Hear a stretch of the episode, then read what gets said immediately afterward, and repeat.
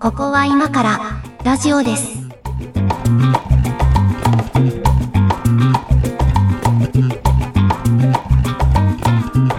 ここは今からラジオです。お相手は上書きです。小屋敷です。今日もよろしくお願いします。はい、お願いします。あの、ここしばらくこちらから提案してるトークテーマばっかりなんですけど、うんうん。今日はですね、ネット芸人として生きていくにはというテーマにしてみました。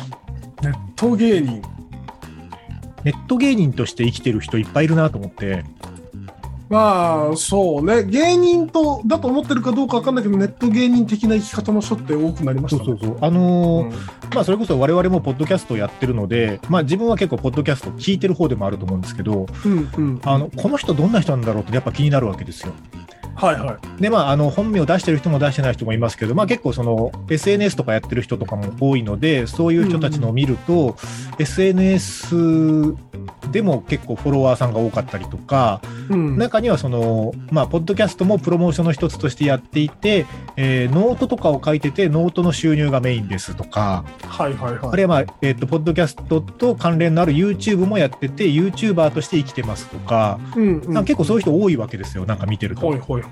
で、まあ、日本のポッドキャストはまだこれからって感じがありますけど、アメリカとかだと、ポッドキャスター向けにこう YouTuber 的なこう収入を還元するみたいな広告が入ったりとか、なんかそういう仕組みも徐々に整備されつつあるので、まあ、なんか、ポッドキャストもそういう世界になんだなっていくのかなと思ったりすると、うんうん。なんていうんですかね、ネット芸人っていうのが別にそのお笑い芸人さんという意味での芸人ではないんですけど、ネット芸を駆使して収入を得ていくっていうのが、うんそれを本業として生きてるかどうかは別として、割といろんな選択肢あるねって思ってるっていう話なんですけど、なるほどなるほど。うん、なるほどね。っていう感じです。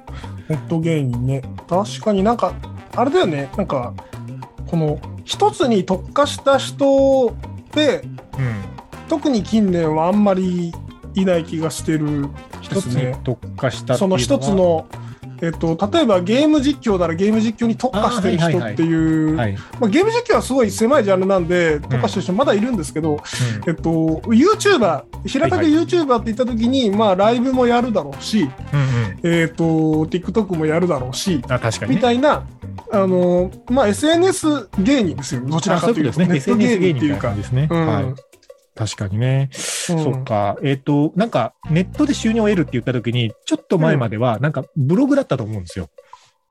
まあ、アフィリエイトですよねそう。そう、だから、アフィリエイターっていうことなんだろうなと思ってたし、うんまあ、それはもちろん、あの、今でもたくさんいると思うんですけど、なんか、そうじゃ、ゃない収入源っていうのが、うんなんていうのかな、こう、それこそ、アフィリエイターもいろんなフェーズがあったと思うんですけど、一番最初の頃の初期のアフィリエイターって結構その、アフィリエイトプロバイダーみたいなところと契約をして、行動を自分のブログにしこしこ埋め込んでいくみたいな作業とか、はいはい。A8 ネットみたいなとこね。 あそうそうそうそう。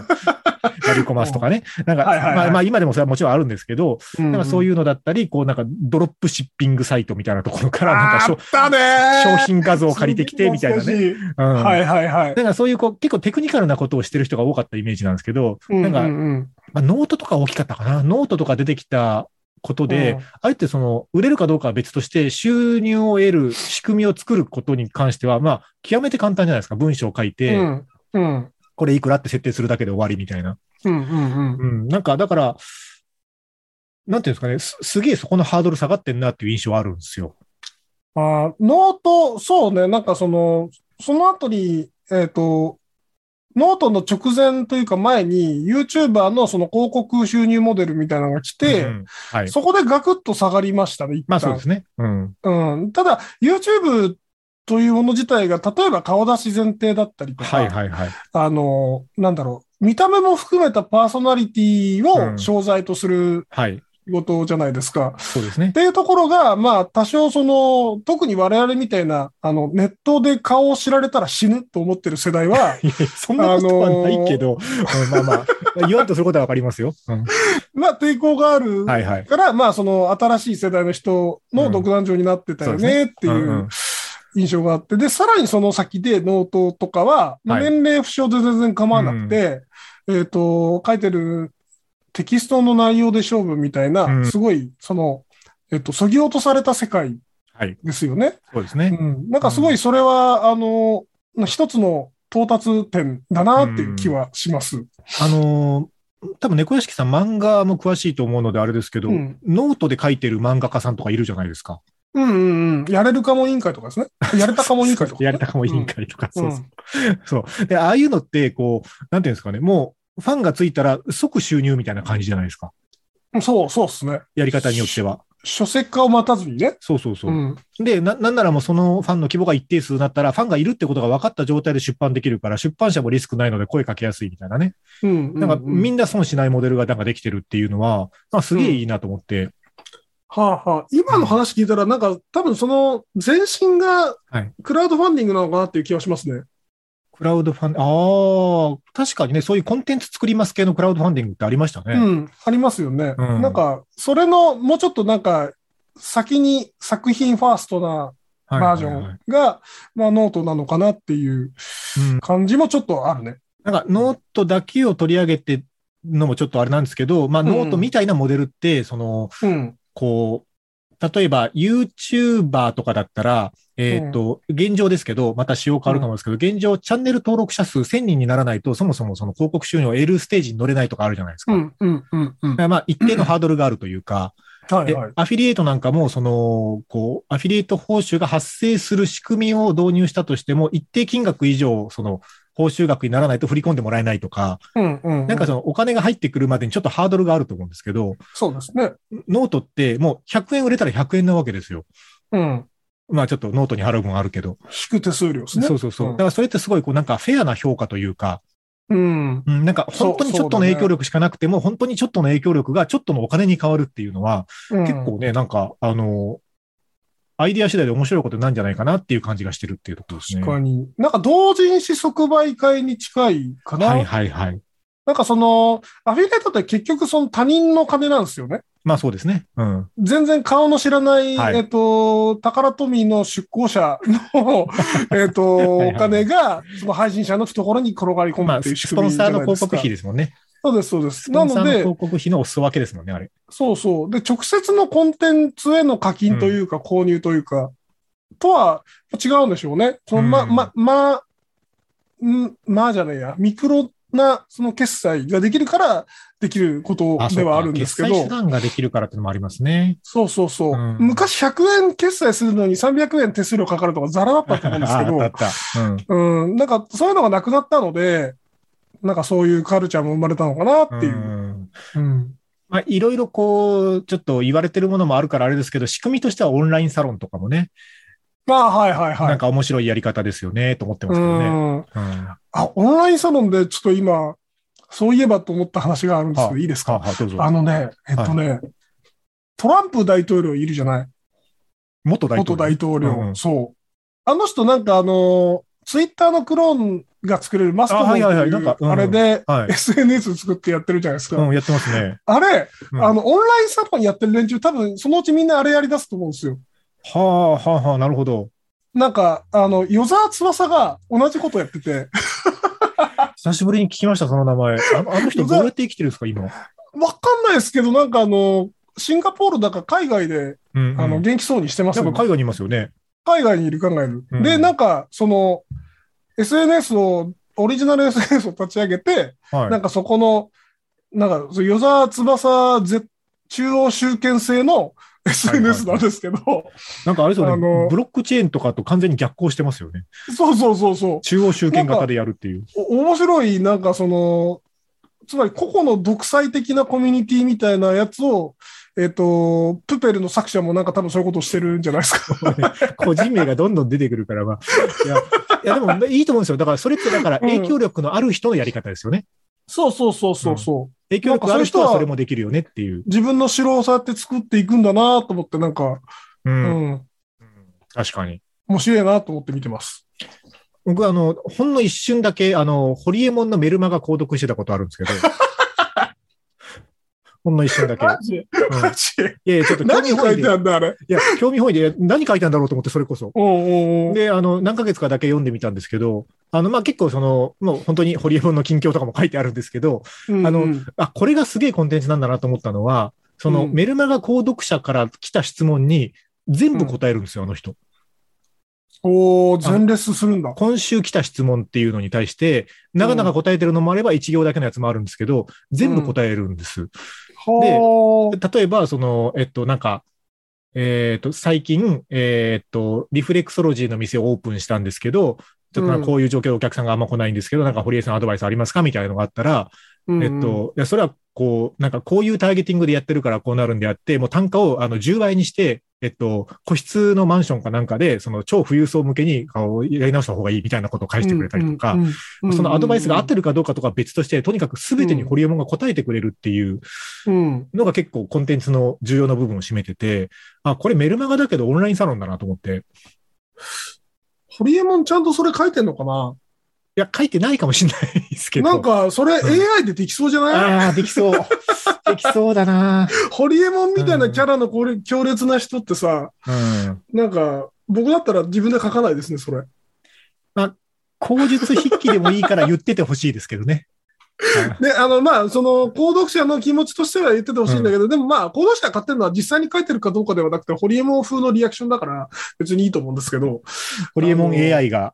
そうそうそう、ホリエモンうんあれ AI が、仮にホリエモンが作ったものであれば、彼らは甘んじて享受すると思うんですよ。はいはいは い。いや、でもその結果として、そのホリエモンメルマガの読者の人たちの、こううん横のつながりのコミュニティとして、ホリエモン大学みたいなのもあったりとか、はいはいはい。なんかその起業家集団みたいなね、なんかそうはいいう、なんか、あ、コミュニティ機能だなと思ったんですよ。これって、そのホリエモンからの情報発信というよりは。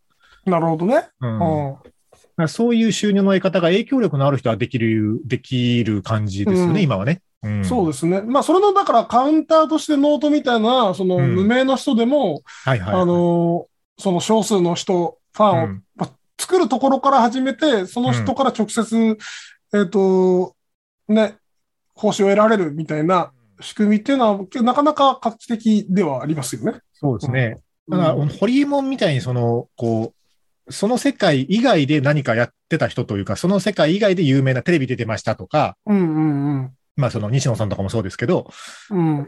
そういう、俺、西野って言ってないのに。えっ、と、プペルの人 そうそうそう。とかもそうですけど、その、他で有名な人じゃなくて、その、その世界にしかいない人もいるじゃないですか。YouTuber さんとかもそうだけど。 はいはいはい。はいで、それって結構その何回か前の番組、この、ポッドキャストでも言った、こうなんていうのかな。俺たちだけがたどり着いた感に結構つながってる感があって、うんうんうんうんうんうんうんなんかね、これ、これはちょっと名前出すのやめときますけど、あの、YouTuber さんで、うん。あの、イヤホンとかヘッドホンとかのレビューをしてる人いるんですよ。ほう。で、あの、まあ、新製品とか出たら買ってきて、こう、うんゲームにつないでみましたとか、クラシック聞いてみましたとかで、その、うん感想を言うわけですよ。うんで、結構これ、このチャンネルファンが多くて、あそのうちね、なんかそのヘッドホンとかを作ってるメーカーさんとかから商品提供、まあ案件ですよね、要は。へー商品提供されたりとか、それ作ってる工場に見学に行かせてもらってるチャンネル内の動画があったりとか、はいはい。なんかね、だんだんそっち方向にこう尖っていくわけですよ。うんうんだからよりそういうのが好きな人がファンがついていくみたいな感じで、でもこれって、うんもうその人のことを知らない人は一切知らない世界なので、だからすげそうだえね深夜ラジオ感があるんですよね、これ。あーなるほどね。うん。うもん。うその話しかしないけど、その話だけでいい人たちだけがそこにいるので。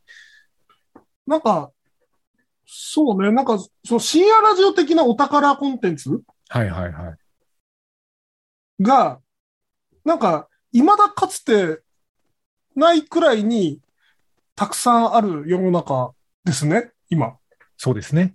うん。 TikToker とか知らない、知ってます ?TikToker ごあー存は知知らない。あーまあ、うん、それ、TikToker としてこれが有名な人なのかどうかは知らないけど、時々目にするなっていう TikToker はいます。はいはいはい。うんなんか、その辺も多分、あの、TikTok 好きにしてみたら、はい。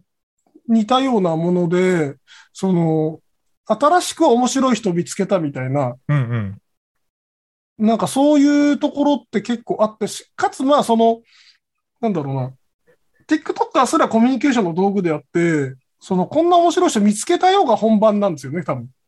あそーのまあそうでしょうね。うん友達にその、シェアするためのはいはい媒、媒介というか、うんあの、の、なんか探し合いみたいな感じになってはいるはい。のかしら。なんか一人でそう楽しむの向きもあれば、うんそういうなんかその、えっ、と、媒介としてのお宝を探している人みたいなのも結構今の疲れ方としては多いんだろうなっていう。 TikTok って YouTuber みたいに TikToker が収入を得る仕組みとかあるんでしたっけな、あるのかな投げ銭とかかな投げ銭とかあるのかなちょっとわかんないですけどね。あ、な、あれはありますよね。ショールームとかありますよね。ショールームとかあるね。まあだから TikTok でバズった人がなんかでやってるみたいな、そういう話じゃないですかね。ああー、そっか。入り口になってるみたいな感じなんですよね。そうそう。ツイッターもだって、ツイッター自体には、うん。まあ、今だこそなんかいくつかあるっぽいですけど、はいはいはい。基本的にはないじゃないですか。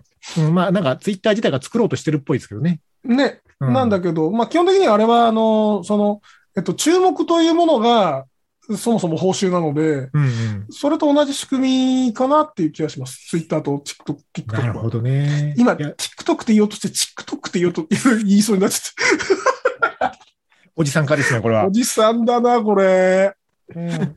いやいや、えっ、と、これね、だから、話したいことの一つとしては、そういう収入を得る方法いろいろできてるねってのもあるんですけど、そういう、うんこうう、んなんていうのかな、あの、こう、みんなオリジナルのやり方を編み出してる感があるわけですよ。この人は最初こういう記事でバズって、えっと、ツイッターもやり始めて、インスタでこうなってみたいな、なんかストーリーがその人その人にあるから、なんかそのノウハウがまた情報商材になったりとかなんかしたりしてるんですけど、なんかね、うんな、こう、王道というか、こうこうやったらいいみたいなのがなんかありそうな気がするんですよね。あその、それはお金を得たいっていうだけじゃなくて、そのネットの世界で楽しく生きていく術として、あ。なんか今だったら。らこのツールとこのツールをこうやって組み合わせて使ったらいいなみたいな、なんかありそうな気がするなと思って。なるほどね。ううんん。うんあ、の、まあ、お金もそうなんですけど、モチベーションとしては、あの、ネットの知らない、自分の知らないネットの世界で自分たち以外の人たちが面白がってるのはちょっとなんか悔しいというか、その楽しい世 界を俺にも見せてくれって思ってるっていう感じ、はいはいはい。うんはですかね。い。うん。うん。だからちょっと頑張って TikTok とか見てますけど、 TikTok 面白いよね。うん、なんか、よく、よくわけのわかんない動画出てきますけど、面白いなと思ってます。なんかあの、なんだろうな、フフラッシュアニメが、僕フラッシュアニメ昔作ってたんです けど、あの、 懐かしいけど、フラッシュ自体なくなっちゃいましたね。そう、でうんフラッシュアニメが、その、例えば2チャンネルとかで流行り始めた時に、はい。あの、外国人が作ったわけのわからないフラッシュとかが流行ったんですよね。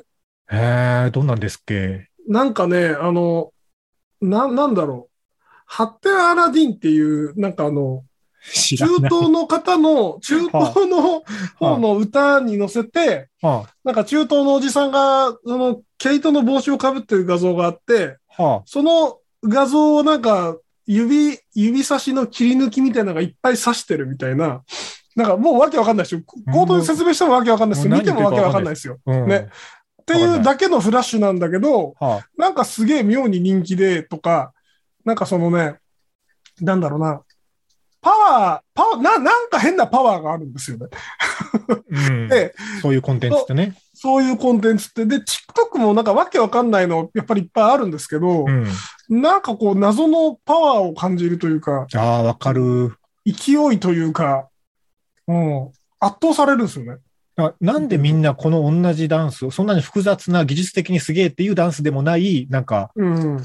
普通のダンスをみんなで踊ってるのが楽しくってやってるのか、それを見てる人たちもなんかわかんないけど楽しいって思ってんだろうなっていう、なんか不思議だなと思ってたけど、うんたくさん見てると、なんかパワーあるんですよね、ああいう動画って。な、なんかね、たくさん見ることで、なんかその認識できるパワーみたいなのがありますあよねるある。ありますね、それ確かに。 ただ、最初はなんかね、あのーエロ可愛い子が踊ってんなと思って見てるって、それで覚えるんだけまあど、森、ね、おじさんの入り口はそこですよね。さんの入り口は大体そうです、それですよ。うんだけどなんかその、それの合間に入ってくる、なんかね、今だとなんか、すごいムッキムキの人が、アニメの次回予告みたいなのに合わせて、おはようお兄ちゃんっていうセリフとともに振り返るっていう。見たことある。なんか見たこと謎ある、のそ れ。見たことあるぞ。そのなんかシチュエーションがなんか、その、電車から出てくるとか、はいはいはないん。かいいろいろなんですよ。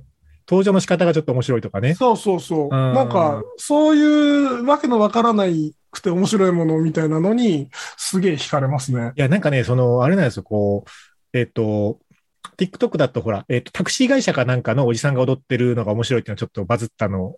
はあ、あはあはあなんかタクシー会社の、なんか、もう本当普通のおじさんですよ。うんが結構踊ってるのが可愛い、なんか可愛いとかちょっとバズって、そのタクシー会社のサイトがすげえアクセス伸びたみたいな、なんか話話があって、で、それをなんかこう一つのこう成功事例として、いや、企業も TikTok やるべきだみたいなコンサルとかが始まって、なんか、こう、大物ないんですよ、そうやって作,、うん作られてるやつは。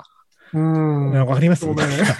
いや、でしょう ね。悪ノリで、うんなんか、ただの悪ノリでおじさんが踊ってる面白さを、そのビジネス的に解釈して、こうやったらビジネスのプラスになりそうだっていうコンサルとかが入ってやるとかの流れは全然思んないなと思ってて。なんか、行政がやりがちだよね、そういうのね。ああ、そうそうそう。まあでもそれ行政がそういうところにお金払うからダメなんですけど ね。いや、彼らはまあ、新しくて、えっと、なんだろうな、民、民に、うん。うん。民草に、あ の、そう民草に合わせた何かをやってるつもりでいるから、まあ別に善意ではあると思うんですけど、ただ全然圧倒的にセンスがないですよね。いやーそうそう。だからそういうことじゃなくて、もっとなんかこうね、あのー、面白さってそういうことじゃないだろうっていう気がしてる。ね。大体ね、タククシーのそのおじちゃんに関して言ったって、サイトのアクセスが伸びただけで、えっ、と、インフラのコストが上がっただけだと思うんです よね。じゃあ、そのタクシーの会社のタクシー乗ろうってならないじゃないですか、多分。ああ、まあまあね、知名度は上がったかもしれないけどっていう、うねん、知名度、うんで、タクシー会社の知名度って、はい。えっ、と、どこまで必要ですかっていう。まあ、そらそうですね。ねあ、のでしょうん。呼んだら来てくれりゃいいからね、どこでもいいから。そうそう。な、うんなんならそこ走ってるやつに乗れりゃいいんですよ。だから、まあそらうのです、けどうんタクシー会社的には多分そのバズは、えっ、と、非常にマイナスだったと思われる。ああ、まあ、そうね。まあ、大きなプラスはなかったかも。まあ、金銭的なプラスはなかった、ビジネス。的にはプラスではなかったと思う。それをなんか、うまく、えっ、と、転嫁するところ、そのビジネスに転嫁する、なんてヒントみたいなのくれればいいんですけど、うん。ただそこまで踏み込んでマーケできる人っていないと思うんですよね。まあ、そうね。あるとしたら採用とかですかね。なんか、例えば。あまあ、採用はありそう。ううんん、新しい社風だとかって言ってそうそうそう新しい人を獲得はできそうですうね。ん。まあ、ちょっと数値化しにくいけどね、そういうのは。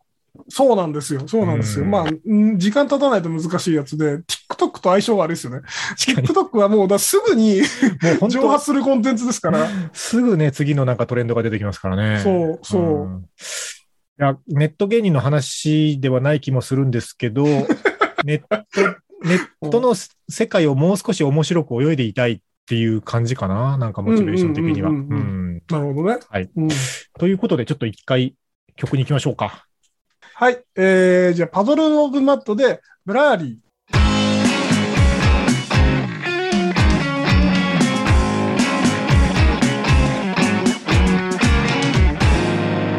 ここは今からラジオです。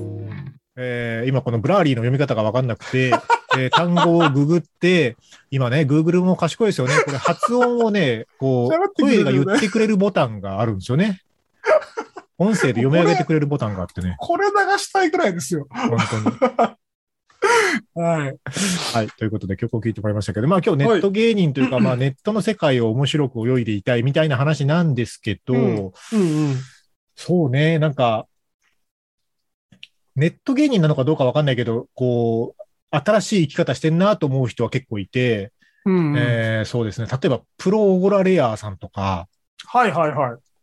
まあネット芸人とはちょっと違うかもしれないですけど、ネットがないと絶対登場し得なかったタイプのそ人う、じゃないですか。 SNS、SNS で見出された人ですよね。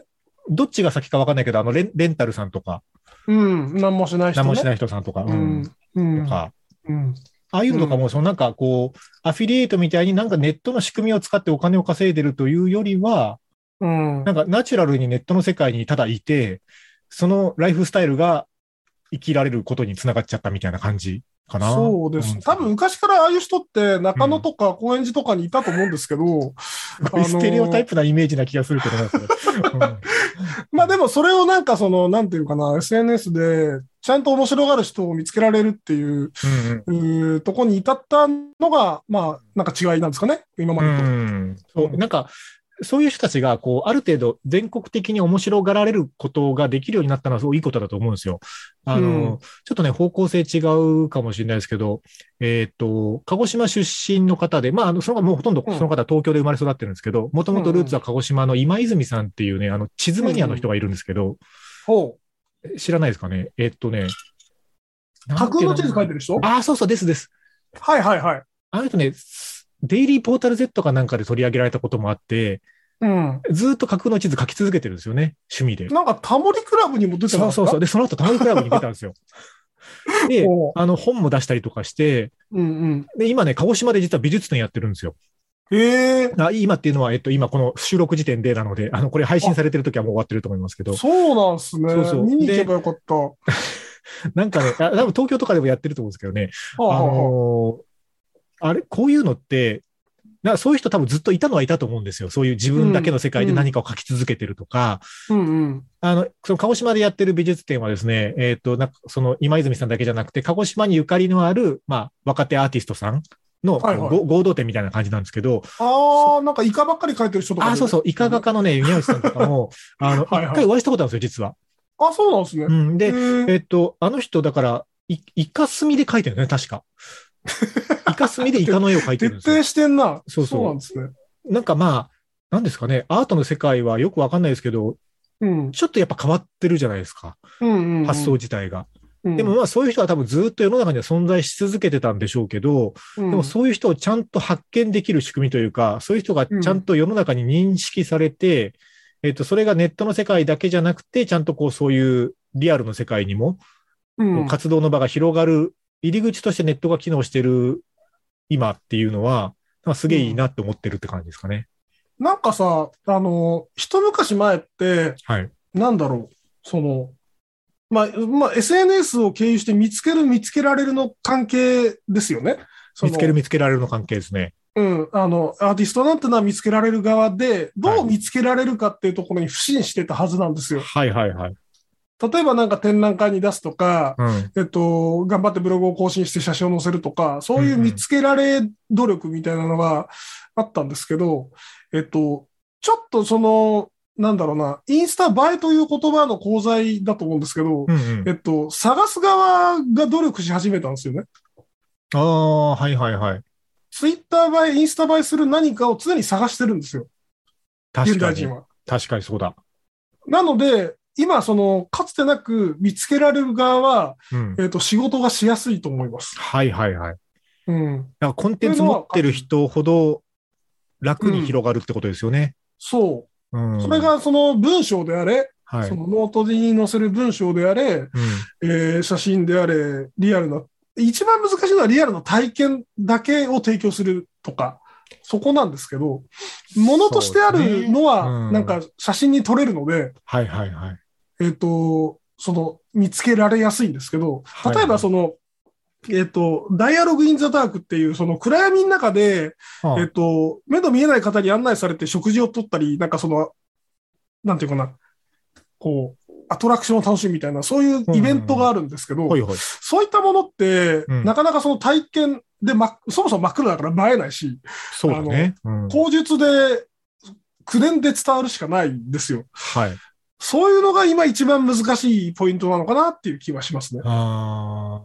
まあ、でもまあ、どっちもどっちですよね、それってこう、そういう、そこに行かないと体験できないものってネットの世界で完結しないから、逆に独自性があるというか、そうね、なんかそのうん噂だけを一人歩きさせられれば、そうそうそう。見つけられやすいなっていう。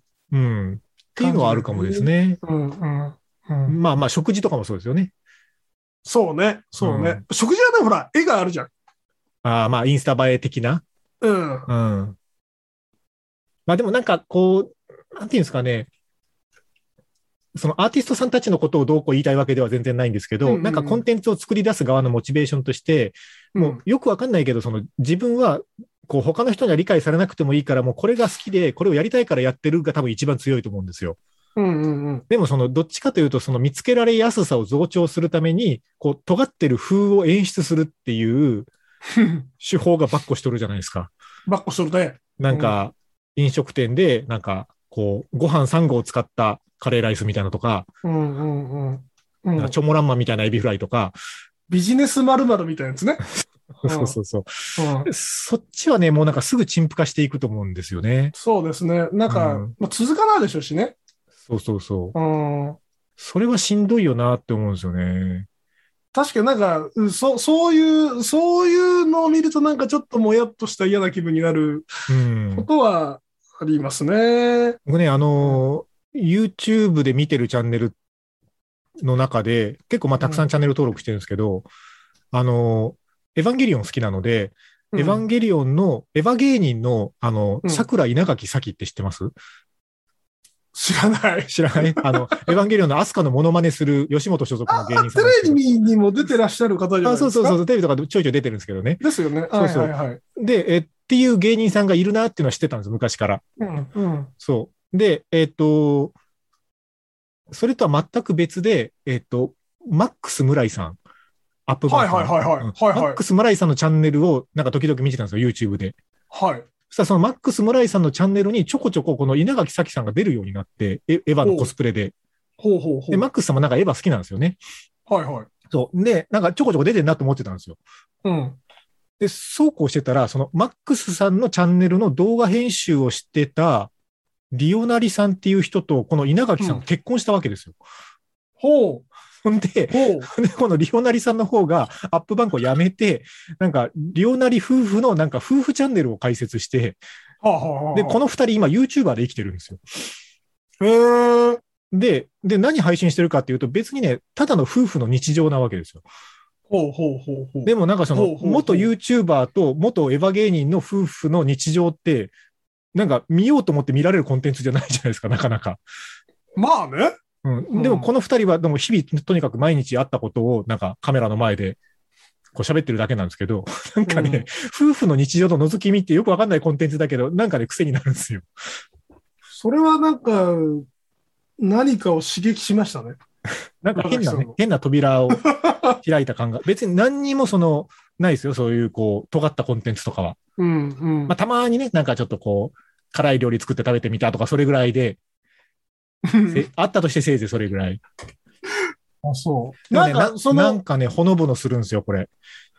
その、そ、それがどうというわけではなくて、なんかそのコン、それらの、そ、それ的なコンテンツって今めちゃくちゃ多いですね。なんかその、なんでもないところを流すっていう。そう。だから、何が面白いのって言われるとね、すごい困るんですよ、これ。うん。でも、時々流れてきたら再生しちゃうというかね。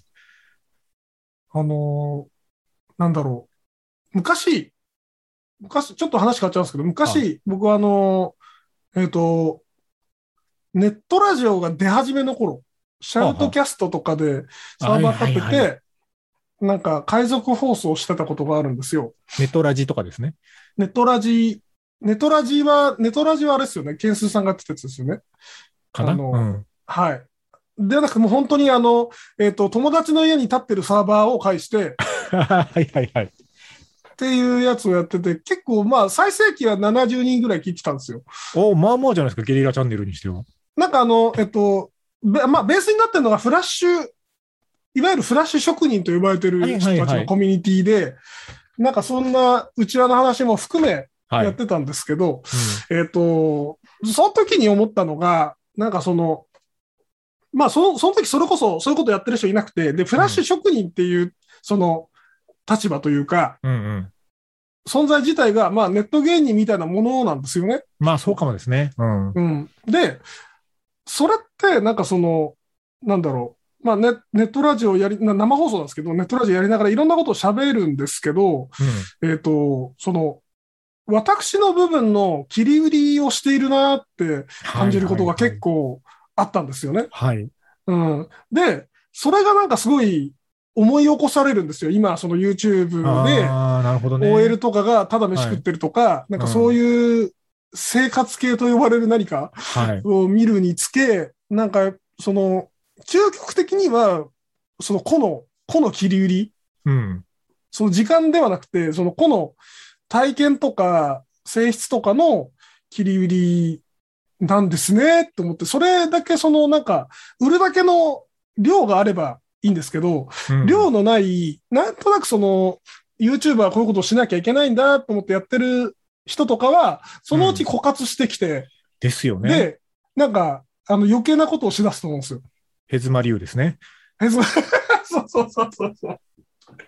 そう。そう。なんかその、だから、えっ、と、別にこれは YouTube に始まったわけでもなくて、えっ、と、Twitter でそのなんか、えっ、と、なんだろうね、バイトがアイスクリームのケースに入っちゃったりする、はいはいはいああいうのと、うん。そんな変わんないと思うんですけど、そうでやっすねぱりその、、ソーシャルというものにさらされ続けて、私を売り続けた結果、枯渇した人が、はいはい。わけわかんないことを、より強く刺激をこう生むコンテンツを生もうとして、うんうんああいう無茶苦茶なことをするうんのかしらって、老害的に思いました。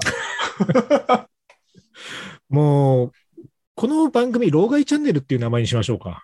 老害チャンネルつつけると、老害が集まってくるんですかねそれとも老害を殴りたいやつが集まってくるんですかねあ、どっち も、どっちも嫌だね。どっちにしても嫌だね、それは。リスナーで喧嘩が始まるやつですよね、それ。やめましょ う。そういうことはやめましょう。いやでも、あの、うんだと思います。なんかこう、その、尖ったものを作り続けようっていうモチベーション絶対続かないので、うん。なんかこう、そういう日常系みたいなのとなんか一つの着地点な気はするんですけどね。でも、うん。それってこう、見てる方も何が面白いのか分かんないけど見ちゃうっていう感じなので、なんか計画的に作るの難しい気がするんですよね。なんか、それって、本当あの、えっと、別に動画にしなくても面白い人じゃないと続かないですよね。ああ、そうか。そうかな。雰囲気面白い人、なんか、だから見るべきところがないとう、ん、うん。辛くなると思うんですよ。はいはいはい。なんか、その、な、なんていうかな、あの、まあ、細かいいちいち表情だったり、うん。はい。えっ、と、箸の持ち方だったり、うーん、ほなんかほっとけない感じだったり、そ ういううーエッセンスがないと、うん、あの、そもそも見てらんないと思います。ああ、そうかもね。うん。うん。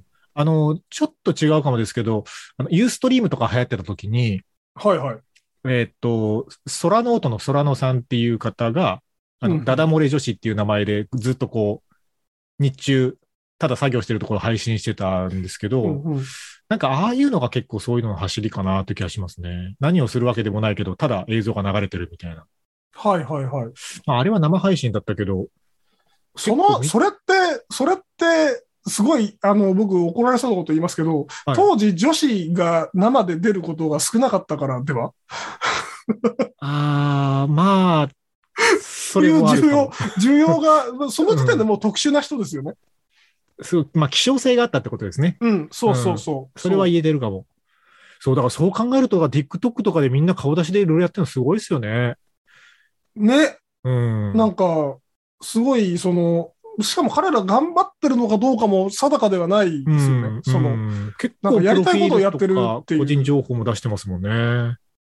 なんかあれは、でも、あの、まあ、TikTok の仕組み自体、ランダムでこのコンテンツを垂れ流してくれてるわけじゃないですか。うんうん、そうですね。で、あそこのなんか最近やってる CM のコピーで、その、君が次の、次に好きなものっていう、はいはいはい。すごく素敵なコピーじゃないですか。いいいいコピーライティングですね、あれは。ね、うん。あの、まあ、つまりそういうことで、その、なんだろう。別に出し手側がこれ好きでしょってやってるわけではないんですよね。はいはいはい。あの、玉石混交の中で石をいっぱい投げつけてくるはい。動画サイトであって、その中から玉をた見つける楽しみを確かに提供しますよっていうサイトですよね。そうですね。冷静に考えると、TikTok も9割石の方ですもんね。でしょ最初の1秒で飛ばしちゃうやつがほとんどで、たまに手を止めてみるですもんね。そう。だから、うん出しても投げても多分、これは球だって思ってる、てなんか、渾身の一球とかじゃないと思うんだよはいね。はいはい。 うんなるほどな面白がり方、面白がる方がうん成熟して、なんか面白がれてるっていううん。ことなのかしらなん。かね、なんかネットの世界もっと面白いものを見逃してる気がするんですよねっていう。全部、全部見たいあ、気そ持うそうち。全部見たい派なん ですよ。これあうんの、はい一個前の回が、えっ、と、ガジェット何買いたいでしたけど、はいはい。もうね、その基本的に買い物行動とかも、その全部見たいわけです よ。全部の選択肢を見た上でこれって選びたい方なので、なんかね、見落としてるのがあって、あ、こんないいのがあったっていうのはね、すげえ悔しいんですよ。欲張りやなもうだから、もう全然話変わりますけど、生まれてた。初めて秋葉原行った時死ぬかと思いま したもん。全部こ見の理れなく由にて。全部見られなくて。あれはね、見見切った感じ、いつ行ってもしてないよね。あの、大阪に行っはじえっと、大学生で関西に住み始めて、大阪の日本橋っていう、こう、ミニ秋葉原みたいな街がある、あそこ行った時に、ギリギリ生還して、 ギリギリ生きて帰ってこれたんですけど、秋葉原行ってみたいと思って、そこから高速バスで秋葉原に行った大学生の春、死ぬかと思いましたもんね。 日本橋ってギリギリのサイズじゃないですか。そうそう、ギリギリなんとかね、ね。なんとかあなのんと雑か貨ビルとかまでなんとか入って回れるんです よ。ギリギリ。見た、見た感じが得られるサイズですよね。あれって。秋葉原無理だったけど、今どうなったんでしょうね。長いこと言ってないけど。だからね、なんか、僕も最近行ってなくて、最近、そのガンプラを買いに行こうと思ってたんですけ ど、サそンのプラ最近やってるんですよね。最近ね、あのね、僕、転売ヤーのバッコするジャンルを渡り歩いていることに気づきま した。PS5 の争奪戦に参加して、ポケモンカードの争奪戦に参加して、今、ガンプラです。そうなんです、ね。なんですけど、なんかあの、なんだろうな、ガンプラを売ってそうな店だけでも何十あるし、でしょう。うん。うん、なんか、その、どれに行ったら、で、まずその、えっと、入りやすい店がどれなのかとか、はいはいはい。そそれすらもなんか、情報がなくて分かんなくて、なんか、掘れば掘るほど出てきそうで怖い。ね、看板出してない店もありますもんね。ね、本当秋葉原は。怖いよね。怖い街です。 ええ我が秋葉原に初めて行った時に、あの、うんこう、えーラッセンの絵を売ってるお姉さんを生まれて初めて見ました。あ、まだそのお姉さんたちがいた時い代、ね、た時代ですよ。はいはいはいは いはい90年代後半ぐらいですから。 いやいやだよね。 まあね、もうもはや何の話をしてるか全く分かんなくなったので、ちょっと一曲かけようかなと思い ます。えーっとね、そうだな。じゃあ、これにしましょう。えービビッドボーイでリラクシング。ここは今からラジオです。ラジオです。今日はまた何の話してるか全く分かんなくなりましたね。もう何の話をしているか分かってたことがないじゃないですか。ないから、まあいいんでしょうけ ど、うん。あの、今、僕あの、猫屋敷さんがどうやって生きてるかもいまいち分からずに聞きますけど、はいはあい。の、ネットだけで生きていけって言われたらどうやりますネットだけで生きていき、そのえっとねね、ネットで、その体を使って生きていくってことであれば、うん。うーん、そうだな。なんだろう。これ、あの、悪い例として今言いますけど、はいはえい。っと、追い詰められたら NFT とかに手を出すと思います。ああ、なるほどね。そっ か、NFT 話を入れようかどうしようか、これ前半で一回迷ったんですけど、ちょっとわけわかんないことになりそうだなと思ってやめといたんですが、そそうですね。まあまあなんちょっかとアーティストの話が出てくるとね、そうね、そうななんるよかねこれ難しいですよね、い今の NFT の位置づけって。難しいです。難し僕ない。んか限りなく怪しいし、技術としては結リスキーですね構面白い使い方ができるものだとは思ってはいるんですけど、NFT は。うん。なんかあれだよね。僕の、あの、なんか、例えば、あの、初キスの思い出を NFT にして売りたいよね。うん。あまあでも、だからそういうことができちゃうってこと ですよね。うんうんうんうんそうそう、そう。ポカーンとされたかと思った。いやいやいや、あの、イメージしてみたんですけど、まあまあ、ないことないなと思って。うんうん。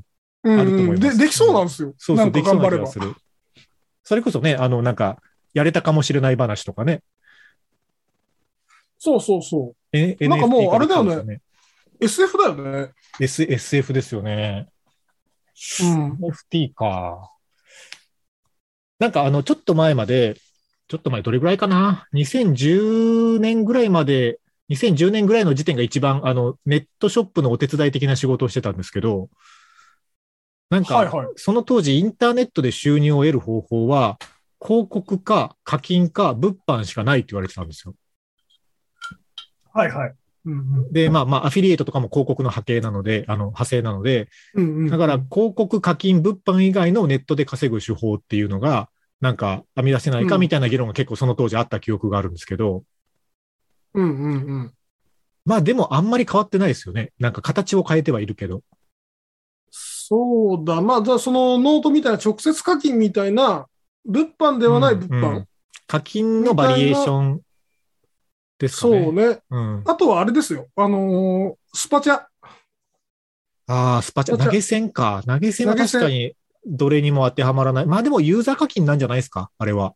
になるんでしょうけどね。うんなんかその対象が、あのーまあ、行為とか行動はいはい、はだいし、。揮発性が高いっていうはい。違いはありますよね。なんか昔からそのネットで、クリエイター、ネットとクリエイターっていうお題があった時に、うんうんえっ、、と、必ず投げ銭みたいな、はいはあい。の、概念って出てきてたと思うんですよ。うんうんうん結構昔から。うん。なんですけど、その、まあ、決済手段の、その手数料の問題であるとか、うんインフラの問題で、まあ、今まで全然実現してこなかったんですよね。うんしか、も、えっと、クリエイター側が出しているものが、その、えっと、作品はいはい、単位だったり、えっと、その、作るのに時間と努力は、が必要だったからお金をちょうだいっていう、うんえっと、そういうスタンスだったと思うんですけど、なんか今、あの、VTuber 界隈とか、YouTuber さん、はの ラライバーさん界隈とか、そういうのを見てると、その人がもうあることだけで尊いので課金をしますとか、いはい私を見てっていう意味の課そうですね金みたいなものがなんか出てきてて、なんかそれって、その投げ銭は投げ銭だけど全然違う投げう銭んうで、んどちらかというとエロ、エロライブチャットと同じだよねっていう感じを受けてます。でもうエロライブチャットと同じっていうワードが出た後にすげえ言いにくいんですけど、はい。あのは いピアノの演奏動画結構見てるわけですよ。はいはい。あの真面目なやつですよ。はい。あのはい、ピアノの演奏動 画を見てると真面目じゃないやつってなんだよ。いやいや弾いてる人はみんな真面目に弾いてると思うんだけど、そあうだね。の、なんていうのかな。まあ、音楽やってる同級生とか、まあ、先輩後輩もたくさんいるので、あの、何人かは、あの、音大とかに進んだ人もいるわけですよ。もう、でもその音大とかって、やっぱりすごいそ、その先が厳しいというか、そその音楽をその制御にすることがこれまで難しいジャンルだったんですけど、その、まあ、音楽の先生とか教員になるのが結構、まあ、ベタなルルートで、まあ、まあ、音楽教室とか、なんかそういうスクールの先生とか、で、まあその演奏だけで食っていけるとやっぱすごい狭いもんなので、うんなんか CD デビューみたいなところはね、なかなか特にクラシックとかはかなり厳しいっていう話があった中で、まあ今でもその状況はあるんでしょうけど、その、まあそれこそ芸大卒ですとか、音大卒ですみたいな、そのピアノ演奏系 YouTuber さんとかは、やっぱりその、投げ銭とかやっぱすげえ金額が入るわけですよ、見てると。うん、うん。ライブ配信とかやってると。で、そういうスパチャとか投げる人は、あの、まあ、今日は例えばじゃあ、なんていうのかな、夜遅いので1時間だけ配信しますと。で、皆さんのお休み前の1曲リクエストくださいみたいなことを言いながら弾くわけですよ。うん、うちょん。うんっとこれ弾いてくださいとかっていうのを投げ銭とともに、こう、リクエストが来たりして、それ弾いてあげるみたいなのとかって、うんうん結構これすごい健全な投げ銭の形だと思っていて、そうね。うん。うんで、まあね、あの、ゲスな話ですけど、この1時間でいくら稼いだかなっていうのをざーっとこうなんか目で追って計算したりすると、うんうんまあまあ稼いでるわけですよ。